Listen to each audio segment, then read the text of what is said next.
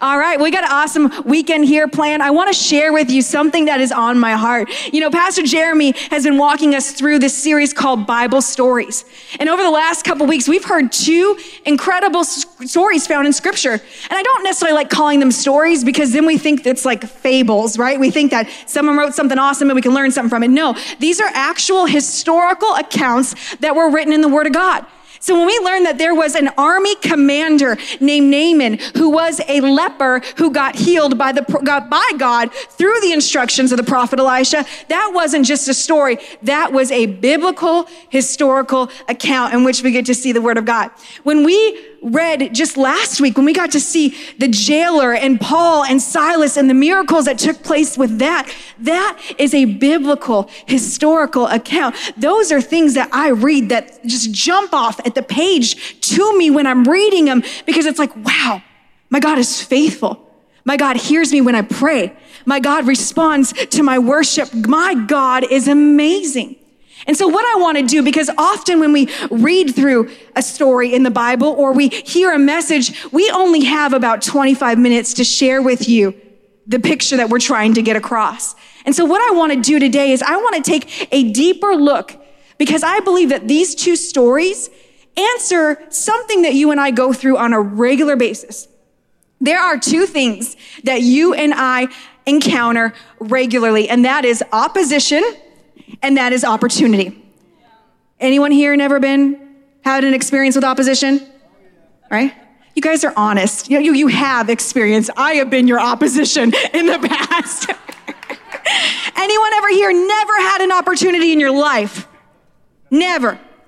No, right? Because we've all had opportunities. We've all experienced opposition. And I believe that these accounts in the Word of God can show us such a great lesson when it comes to this. So I, I, we got these two ideas that I want to wrestle with today. And the first is this.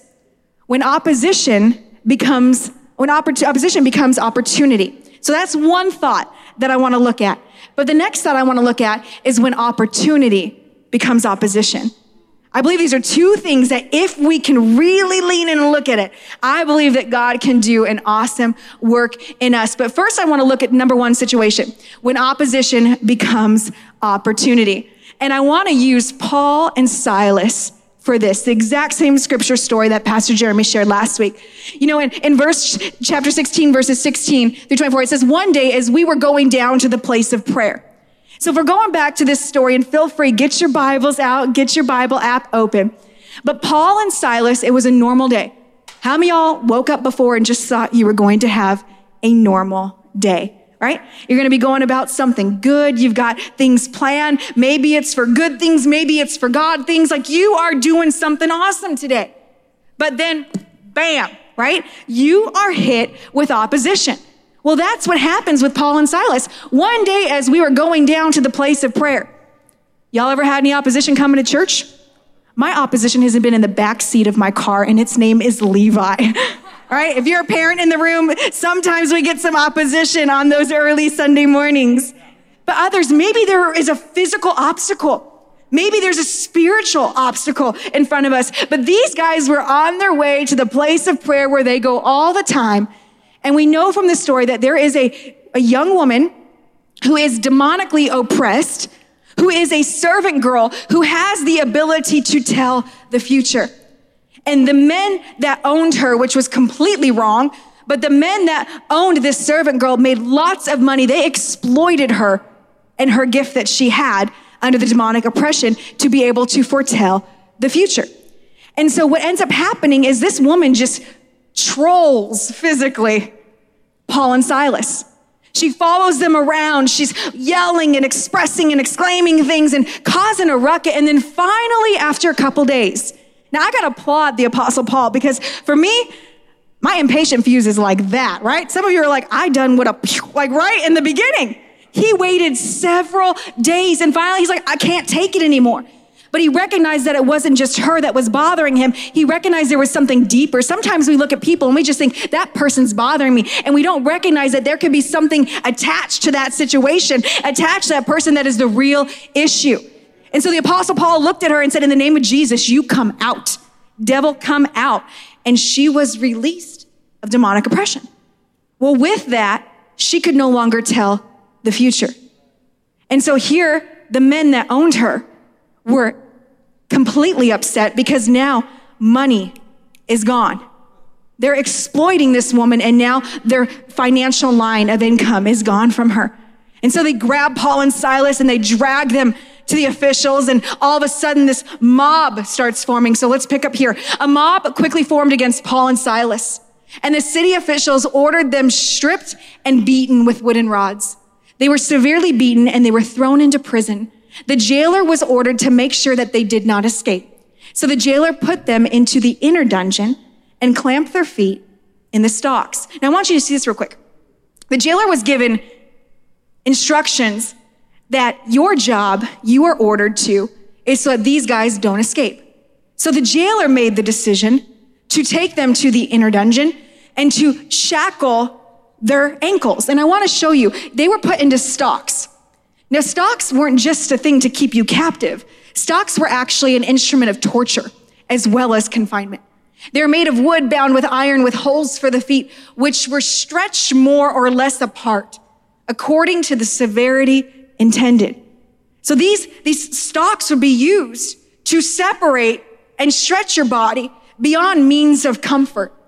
Though jailers were proverbially unfeeling, meaning they were known for being unfeeling, the manner in which the order was given in this case would seem to warrant all that was done. So what does that fancy stuff mean?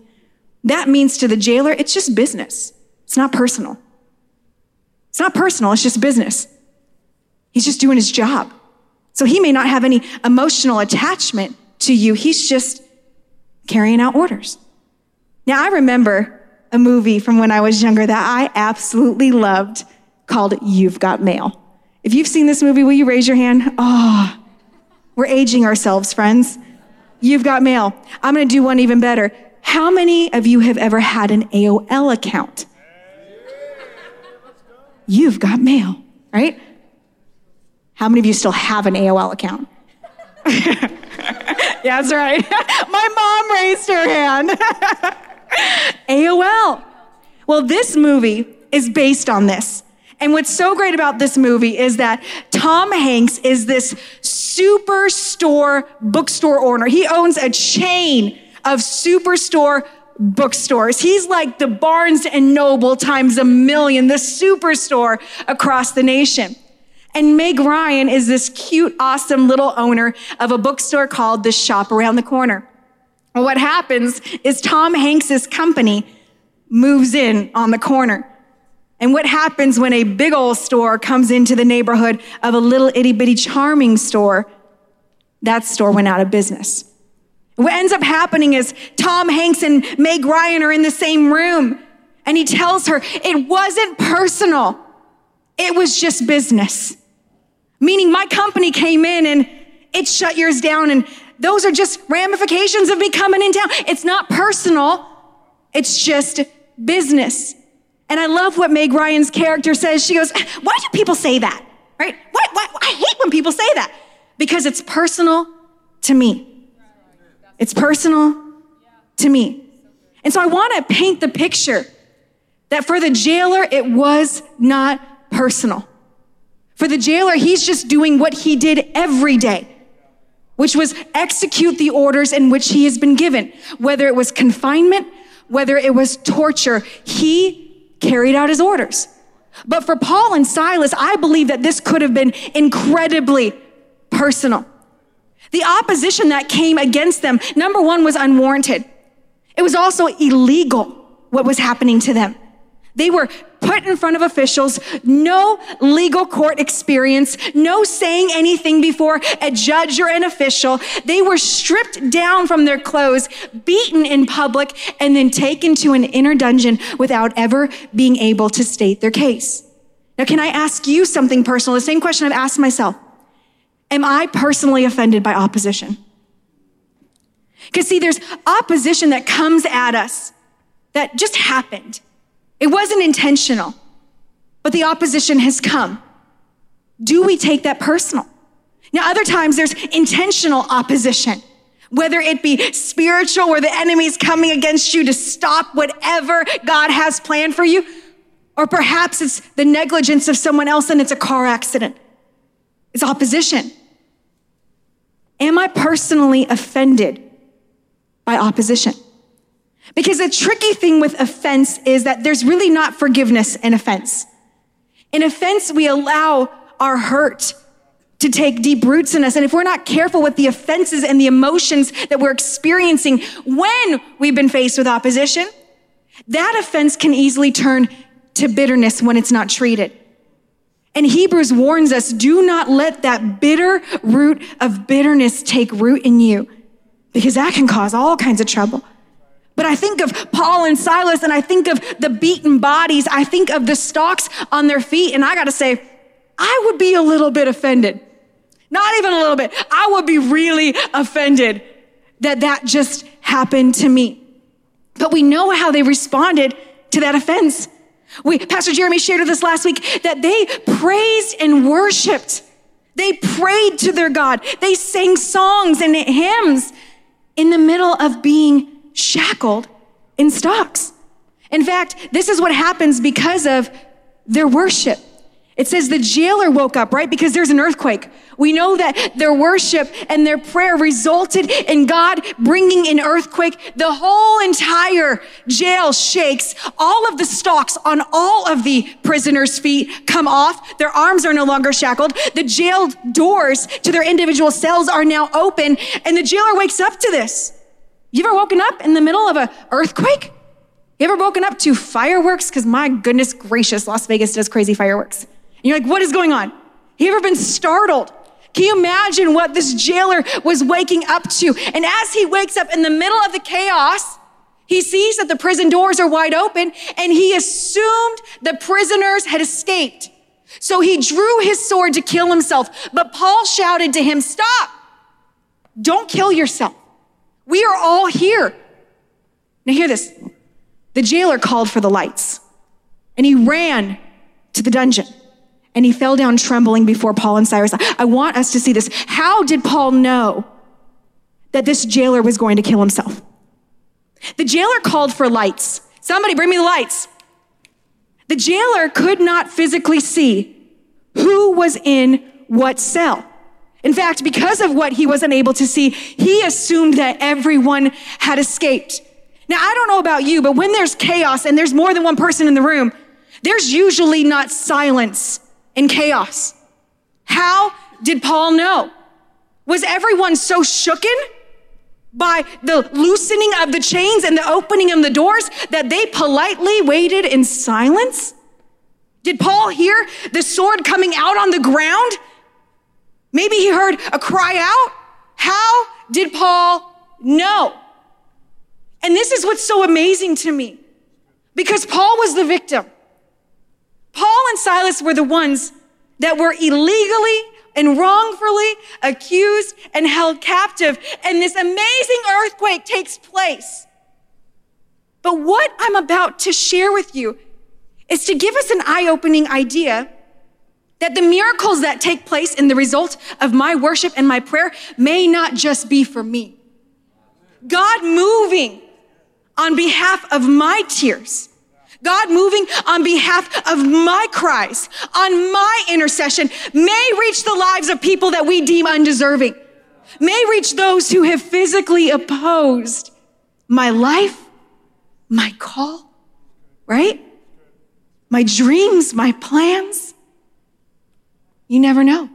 How did Paul know? I choose to believe that it was a supernatural act of God that Paul was able to know that that jailer was going to kill himself. Even that he was able to care in that moment that that jailer was going to kill himself. Think about that. Why did Paul care? Now, hear me. We have seen in scriptures before that, in, in, in testimonies throughout historical accounts, that if a prisoner had escaped, that that jailer would be found responsible and his life would be taken away. He would be executed. But think about it. If I'm praying and I am beaten and I am worshiping and in this moment, my shackles fall off and that door is open. We remember the story. Peter ran, right? Same thing happened to Peter. Peter got the heck out of there. But now you've got Paul and Silas. And all of a sudden, something tells him, stay. Stay. Have you ever wondered that your freedom isn't just for your freedom? That your freedom can be used to set somebody else free? What will we do with our freedom? Why did Paul care? This is why I believe Paul cared. Because Paul, number one, was in tune to the Holy Spirit. Paul had given his life, even with me as Lindsay. I gave my life to Jesus 20 years ago in August. I was saved in August of 2002. And I have been walking imperfectly but faithfully for the last 20 years. And in that, I have realized day after day, month after month, year after year, that I'm a Christ follower before I'm anything else. Before I'm Lindsay, I'm a daughter of God. Before I'm Jeremy's wife, I'm a daughter of God. Before I'm a mom to Levi, before I'm your pastor, before I'm any, before I'm a white woman, I am with not real blonde hair, by the way, guys. This is, this is colored. Jeremy found that out the hard way. We got married. You had to pay for it to keep looking like this. This is not real. before I am all this, inside and out, I am a follower of Jesus. And I believe that Paul got that. I believe that Paul said, Lord, I give my life in service to you in times that I am opposed, in times that I am catapulted forward, in times that people are for me, in times that people are against me, in times that my freedom is questioned, in times when my shackles are off and I can dance. Lord, I am in service to you to you.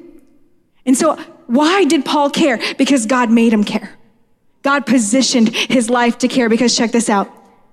He ran and he fell to his knees and he said, he brought them out. He said, Sirs, what must I do to be saved? You know, so many times we read this story and we think it's about Paul and Silas and a response to worship. Maybe it was about his salvation. Maybe all of it was for just that man in that household. You and I have such a limited perspective on things. I'm gonna date myself again. How many of y'all have seen the movie Vantage Point? It's an old action movie. Yes, thank you, Joe, in the room. Thank you, Jimmy. right? I had a good dad. He showed me some great movies. But that whole movie was all about how you see something from different vantage points that your one view of something is a limited view. And had you been standing over here, you would have seen the thing unfold completely different. And that is what was happening when we are reading God's word. That's what happens. We have a one vantage point and we have to ask the Holy Spirit, what are you doing in this? Because the prisoner's vantage point would be my worship and God responded and now I'm free. But the Holy Spirit's vantage point was, but there's a jailer who I've been working on. There's a man in that dungeon who has been handpicked by me that I'm going to call child of God. It's huge. What happened? Opposition became opportunity. But Paul had the choice to participate. We can't forget that. Paul had the choice to participate. You and I, every single day, are going to be given the opportunity to participate in anything that God is doing, to be in the moment. We'll talk about that in a minute. What happens here now is we read, they replied, Believe in the Lord Jesus and you will be saved, along with everyone in your household. See that? God was giving him vision for more. Now God is stirring up things in Paul that maybe it's not just about the, the jailer. No, the Lord's speaking to him and he's saying, I believe your whole household is going to be saved. It's a ripple effect of obedience. And they shared the word of the Lord with him and all who lived in the household, even at that hour of night. Remember, it was midnight. And now all these shenanigans happen. And now they got to go to his house. So this could be two, three o'clock in the morning. The jailer cared for them and washed their wounds. Can I tell you how good God is? That a person that opposes you at daytime may be lovingly reaching out to you at nighttime. And are we open to that? Because the only difference is not that person, the difference is that God moved. God can take your opposition to opportunity like that. And are we willing to participate? Then he and everyone in the household were immediately baptized. He brought them into the house and he set a meal before them. Again, your opposition, now you're breaking bread with them.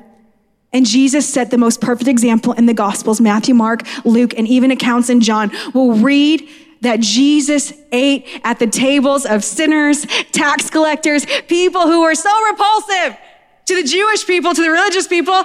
Jesus sat with them. Why? Because you never know what household you're going to make a difference in. And you never know who God is going to call you to, even if a moment before they were opposing you. And so they have this meal and he and his entire household rejoiced because they all believed in God. We know this story because Pastor Jeremy shared it. They went back to the jail and then got released. Wow. I want to share with you something because as I'm speaking about opposition and that God can move in that, right? God can change what was an enemy, not to a frenemy. Okay, sometimes we think, okay, you're gonna go to an enemy, to a frenemy, to an acquaintance. No, no, no. It literally goes from enemy to brother or sister in Christ. That's the title. Us, we like to put labels on people or describe the situation. No, no, no, no. What just happened was the opposition now became a part of the family because God chose him, Not me. I promise y'all, we're gonna be shocked as heck when we get to get to heaven and be like, you made it, right? And they're gonna be looking at you like, you made it? Like, it's just, it's gonna be amazing.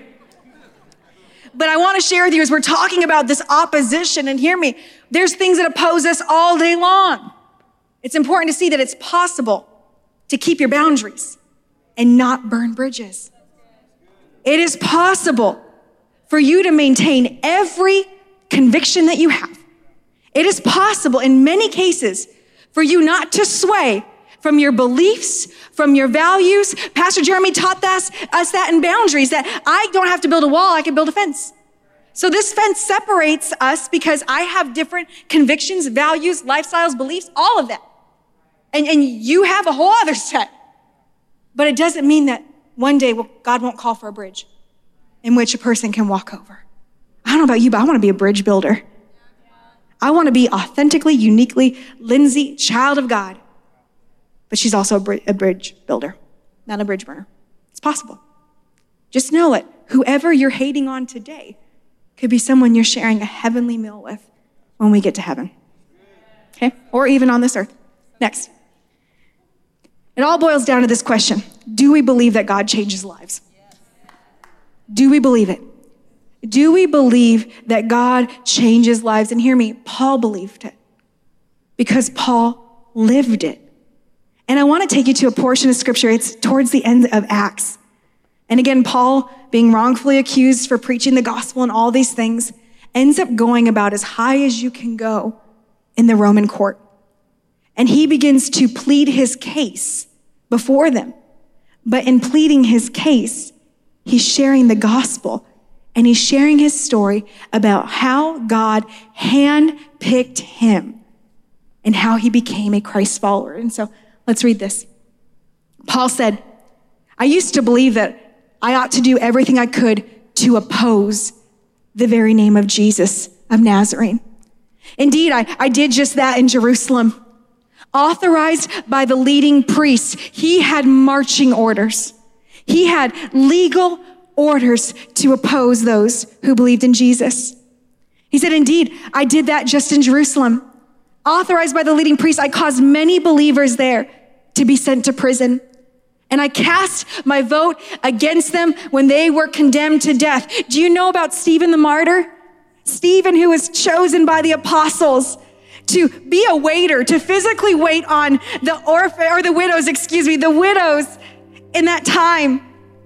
He was serving food and preaching the gospel at the same time. And Paul was one of the votes that said he deserves to die. And Stephen was stoned to death. This was Paul's life. He said, Many times I had them punished in the synagogues to get them to curse Jesus, meaning I pushed them to their breaking point. I was so violently opposed to them that I even chased them down during for, or in foreign cities. He hunted Christ followers. And yet, here he is, someone who believes that God can change lives. Another question that we need to ask is do we believe that salvation is available to all people or to just some people? Do we believe that salvation is available to all people or to just some people? And hear me. I know there's a lot of different families of origin in this place. I know that many were raised different ways, some with hateful, divisive, divisive speech, some with entitlement, some with superiority. Some you were raised completely opposite of that. You were raised to be inclusive, and something happened along the lines where this was robbed, taken away, chipped away from something that you grew up knowing. And I think today is a great day to say, Lord, your entire New Testament proclaims that all people can be saved, that you can do whatever you want with whomever you want at any time you want to. And my personal preferences, sometimes our, our private discriminations, mm-mm. God shows no favoritism. He has no measuring system. He has life and death, heaven and in hell. He has eternity in mind, and He gave His one and only Son. So whoever believes in Him would not perish, but would have everlasting. And I know that a lot of things that go on in our world can make this tainted, can fade the idea that God can save anyone, that all people salvation is available to. Let's not let our heart get faded in that. Paul went on to say, One day I was on such a mission to Damascus, armed with the authority and the commission of the leading priests. About noon, your majesty, as I was on the road, a light from heaven, brighter than the sun, shone down on me and my companions. We all fell down, and I heard a voice saying to me in Aramaic, Saul, Saul, why are you persecuting me? It is useful, it is useless, excuse me, useless for you to fight against my will. It's useless. He says, Who are you, Lord? I asked. And the Lord replied, I am Jesus, the one you are persecuting. Now remember, this is after Jesus had already ascended to heaven. And so here is Paul with marching orders to go kill Christians and imprison and persecute in this region. And Jesus said, uh-uh, not today.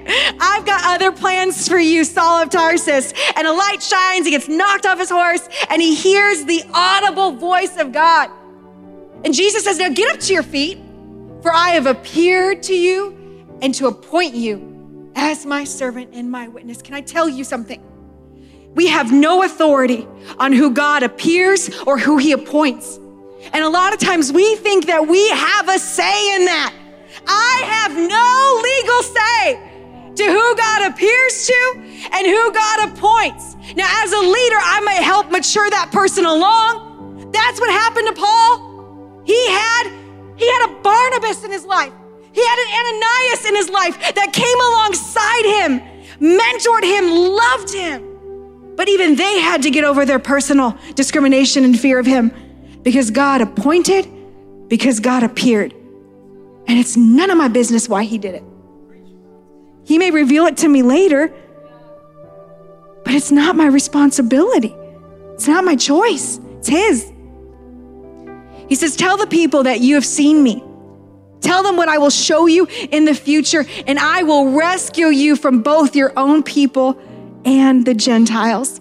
Yes, I'm sending you to the Gentiles. See, God was doing a new thing, not just that some people can be saved, but all people can be saved. To open their eyes so they may turn from darkness to light, from power of Satan to God. Then they will receive forgiveness for their sins and be given a place among God's people who are set apart by faith in me. So we're looking at all these questions, right? we're asking, do I believe that God changes lives? And then Am I opinionated on whose lives can be changed, right? But then the question lies this Is God moving? And do I want to be a part of it? See, I look at Paul and Silas, and supernaturally, they just knew God was moving. It wasn't just because of the earthquake. It wasn't just because the shackles, because none of that pointed to a jailer. It pointed to freedom. But it was about his spiritual freedom. It's amazing. Is God moving? And do I want to be a part of it? So here is my prayer for our church, right? The prayer for Avenue. And I know that everyone who calls Avenue home isn't in this room today. I know that the prayer that I have isn't just for us who are online and listening and tuning in and engaging. It's not just for those that are in the room, but it's that those who God is going to bring here, that we would all get this heart that God, when you're moving, I want to partner with that. God, when you are up to something, I want to be up to the same thing. Even if I saw it as opposition, show me it as opportunity. That our hearts would always be surrendered to Him. So, how can we do what Apostle Paul did? Because hear me, we're not him. He, I can't even imagine the weight that he carried from the life that he lived before Jesus. And I understand the struggle for people when lives could be so dark and broken. And then they come to know Christ. And we're told that we are new creations in Christ Jesus, and that is true. That God doesn't remember our sins he doesn't hold that against us. When he looks at us, he sees spotless, blameless, clean, all because of Jesus in us. That's what he sees. But some of us still carry on such heavy burdens of what we used to do or what we used to be. And hear me, I'm praying that God reconciles that. Paul often saw that reconciled in his suffering. He was so willing to suffer for Jesus because he caused a whole lot of suffering. And so that was a way in which he leaned in and he felt close to God. But hear me, he never projected that to be everybody's story. And so, whatever God is doing in us individually, can't we come together to be a big part of the big picture of what God is doing? So, even though we're not Paul and we don't have Paul's story, we don't have his motivations. We don't have his family of origin. We don't have his experiences. What we do have is the same Jesus. What we do have is the same Holy Spirit that raised Christ from the dead, who resurrected him, lives in you and I. That spirit has no favoritism. So it wasn't just for the Apostle Paul. It wasn't just for Silas. It, and the fruit of it wasn't just for the jailer. It's for you and I today. So this is what we can learn to do. We can learn to be people of prayer. To pray, and hear me, not just in good times, but all times. The Bible tells us to be praying continually without stopping. It means God's a part of my everyday and I'm constantly talking to Him. In worship, in worship, that my lifestyle worships Him. My mouth worships, worships Him. My actions, my thoughts, all of me. My life is a sacrifice of worship. But also, this is where I think we have a lot of a hard time. We don't know how to be present because we're just moving on to the next thing so quickly, right? I'm in the grocery store to get the things that I need, not just for today, I need them for tomorrow and the next week. And I'm, I'm planning, I'm planning, planning, right? We're always so quick to move to the next thing. Can we just be present? Can you imagine what it took for Paul and Silas to be present in the jail? They're in pain. Miracle just happened in freedom. And yet they were present. God, what are you doing? And can I be a part of it? And then once you are aware of what's happening, this is where your actions have a choice. Choose to be faithful. We're not going to get it right every time. I have not gotten it right every time. But God, when you're moving and I recognize it, and you want me to be a part of it, I'm going to be faithful. I'm going to be faithful. I'm going to be faithful. Amen. Amen. Amen. We don't have time to talk about when opportunity becomes opposition. We'll do that some other time. But would you stand so I could pray over you today? You know, the word of God is never meant to condemn anybody. If we ever feel as something like, ooh, that's not right, that's conviction of the Holy Spirit. And that just means that God's Spirit sees that oh, there's room for growth, there's room for change. And so when I hear a, a, word like this, where I'm like, ooh, is my heart a little bit discriminating? Am I exclusive when I'm supposed to be inclusive with salvation? Like, what is that? Those are opportunities for God to be moving and my heart to become more like Jesus. So don't ever let someone, the enemy, tell you that you can't grow or that you are always stuck in a thought process or wait. No, God is always moving and we can be a part of it. So, what I'd love to do is pray for you today. If you're in this room and you are saying, Yes, Lindsay, I want to be able to see when God is moving because I want to partner with that. Would you pray for me to be able to see, to be able to notice when God is moving? If that is you and you'd like me to pray for you, would you raise your hand? I want to see when you're moving, Lord. I want to see when you're moving and I want to be a part of it. Oh, that's awesome. That's awesome. I'm going to pray for you first. Dear Heavenly Father, just keep your hands up, even, even in surrender. That God, I am free. My hands are not shackled. I am not bound. I have the liberty to live my life however I want. But Father, in your goodness, you've called me to better. In your faithfulness, you've called me to live a life for you. So, with my freedom, Lord, I am asking you, show me when you're moving. I pray in the name of Jesus that you would give new eyes in this room. God, give us fresh sight to be able to see the things that you are doing. I also pray, Father, that where there is a lack of confidence in our lives, to be able to see those things, hear those things, be a part of those things. I pray that you would speak to your child and say, Have courage. I've called you to be a part of this. So I pray that a lack of confidence would not rule and reign in any heart in this room or any of those that are online right now. It would not reign, Father, but we would be able to hear, we'd be able to see, and we would be confident, Father, that you want us to partner with you when you are moving. I want to see you, Lord. I want to be a part of it, Lord. In Jesus' name, amen. I want to pray one more prayer. One more prayer. If you are here and you are currently going through some opposition, and it's taken a toll, and you're like, I need God to move in this opposition, would you raise your hand? Because I'd like to pray for you. Raise your hand. Yes. Okay. Right. Would you, friends, look around? Keep your hands up. If you have someone with their hand up, would you put your hand on their shoulder? Right? Put your hand on their shoulder. And we're going to pray for this, okay? Okay. Dear Heavenly Father, I thank you so much that you have not left us to do things alone. I thank you, Father, that there is not one thing that we are walking through that you are unaware of what we're going through. And our word tells us that when we come together, when two or three are in agreement, and whatever we ask on this earth will be done in heaven, we are asking you, Father, to show your will through this opposition to bring comfort, to bring provision. To some, God may say, I need you to hold on a little longer. For others, it may be today is the day that the oppression ends. Today is the day that the opposition is getting kicked to the curb. But for some, God may say, I need you to hang on there because I'm doing a work. And when you endure and when you are faithful and when you don't give up, I'm able to complete the work in you. I'm not using this to hurt you, I'm using this to help you. I ask, Father, if there's unforgiveness, if there's places of, of places that need to be healed, Lord, that you would show us.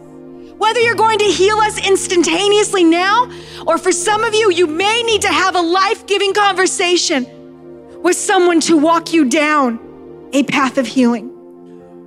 But regardless of how we get there, Lord, you're with us in it and you're going to see us through it. So we thank you. Thank you that you are an overcomer and that you've called us to be overcomers. In Jesus' name, come on. Amen and amen and amen.